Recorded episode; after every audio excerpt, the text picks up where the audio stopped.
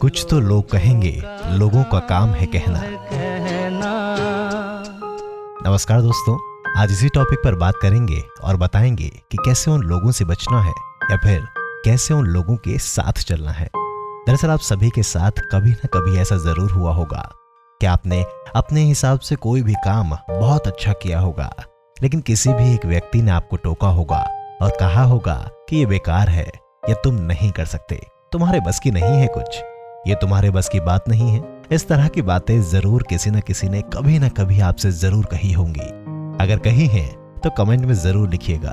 खैर, अब हमने जो शुरुआत की है, कुछ तो लोग कहेंगे।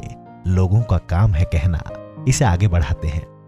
दरअसल हमारी ज़िंदगी में हम कैसे जिएँगे, कैसे बढ़ेंगे, कितना आगे चलेंगे और कितना दौड़ेंगे, इस बात को कोई और कैसे डिसाइड कर सकता है?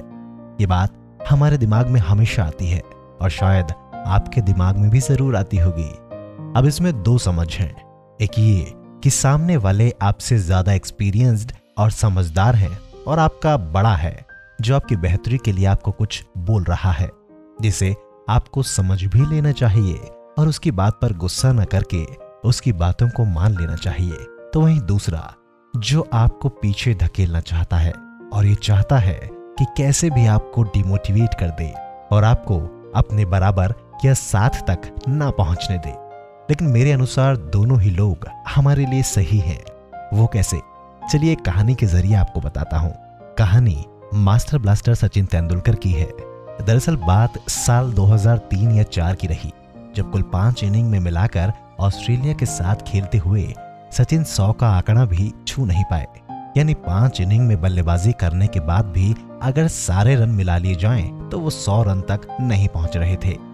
जिसके बाद उनके आलोचक या विपक्षी या फिर जितने भी ऐसे लोग थे, जो उन्हें आगे बढ़ने नहीं देना चाहते थे, या फिर जो उन्हें पीछे ही देखकर खुश थे, सभी ने उन्हें कुछ ना कुछ बोलना शुरू कर दिया।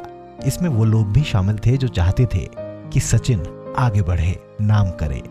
लेकिन इनमें से कुछ लोगों का कहना था कि इसके बस की कुछ नहीं है।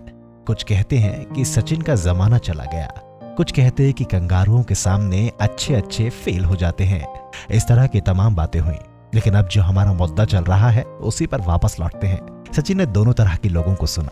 इसमें उन्होंने सोचा कि जो लोग बोल रहे हैं, मेरे बस की नहीं है या मेरा जमाना चला गया है, वो ठीक ही तो बोल रहे हैं, क्योंकि वो मुझे पहले जैसा ही देखना चाहते हैं। और इसी बात को सोचकर वो आगे बढ़े और फिर अगली ही इनिंग में उन्होंने 241 रनों की नाबाद बड़ी पारी खेली और फिर बोलते हुए कहा कि मुझे इस बात से कोई फ़र्क नहीं पड़ता कि कौन मेरे बारे में क्या बोलता या सोचता है। मुझे जवाब मेरे काम से देना था, वो मैंने दे दिया।